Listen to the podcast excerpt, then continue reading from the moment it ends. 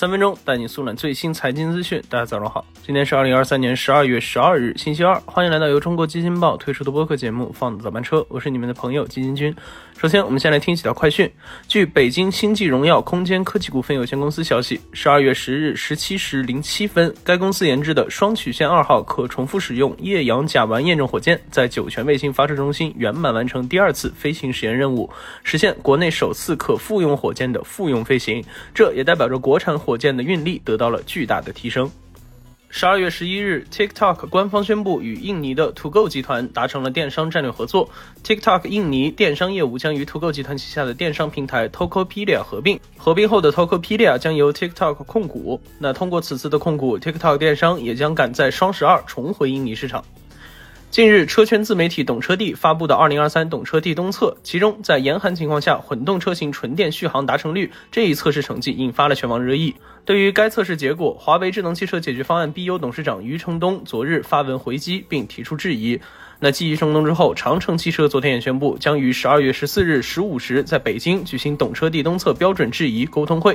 OK，快讯之后，今天咱来聊一聊东方甄选刚刚上线的文旅产品。备受关注的东方甄选文旅产品终于上线了。十二月十号的东方甄选文旅的抖音直播间接近万人涌入，但除了一个提示下载东方甄选 APP 的小风车外，并没有上架任何一款产品。品而在自家的 APP 直播间里，一百九十款产品被纳入了小黄车，还有境内外目的地、酒店套餐等九大类产品登入了东方甄选官方 APP。多家第三方供应商撑起了文旅条线的产品包。那这也代表着，继抖音和美团之后，互联网文旅又多了一位竞争者。值得注意的是，在这次文旅产品的上线中，第三方直播平台成为了东方甄选 APP 引流和下载的工具。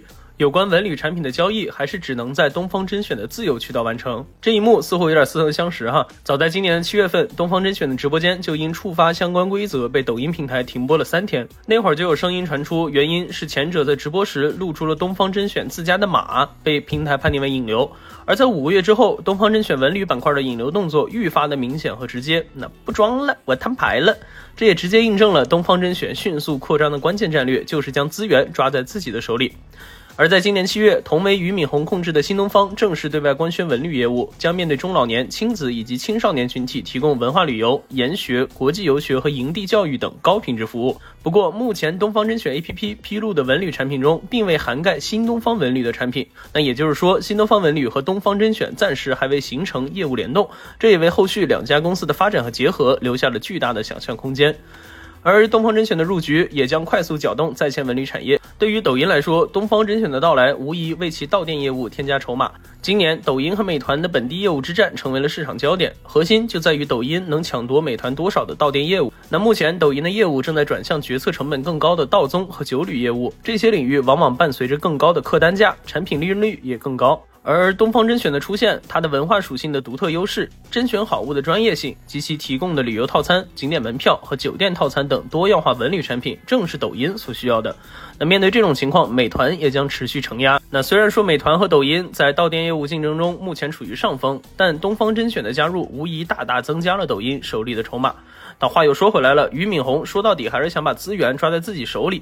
今年频频在脱抖的边界线上试探，但目前东方甄选需要抖音这个流量池，而抖音也需要东方甄选来缩小文旅板块和美团的差距。那这般微妙的关系也是维持现状的关键。那如果说东方甄选之后做大了，抖音还能否对其有相当的吸引力？甚至比如说携程啊这些老牌巨头是否会调转枪头围攻东方甄选？这一切的问题还需要消费者和市场来给出答案。OK，以上就是我们今天放的早班车的全部内容，感谢您的收听，我们明天同一时间不见不散。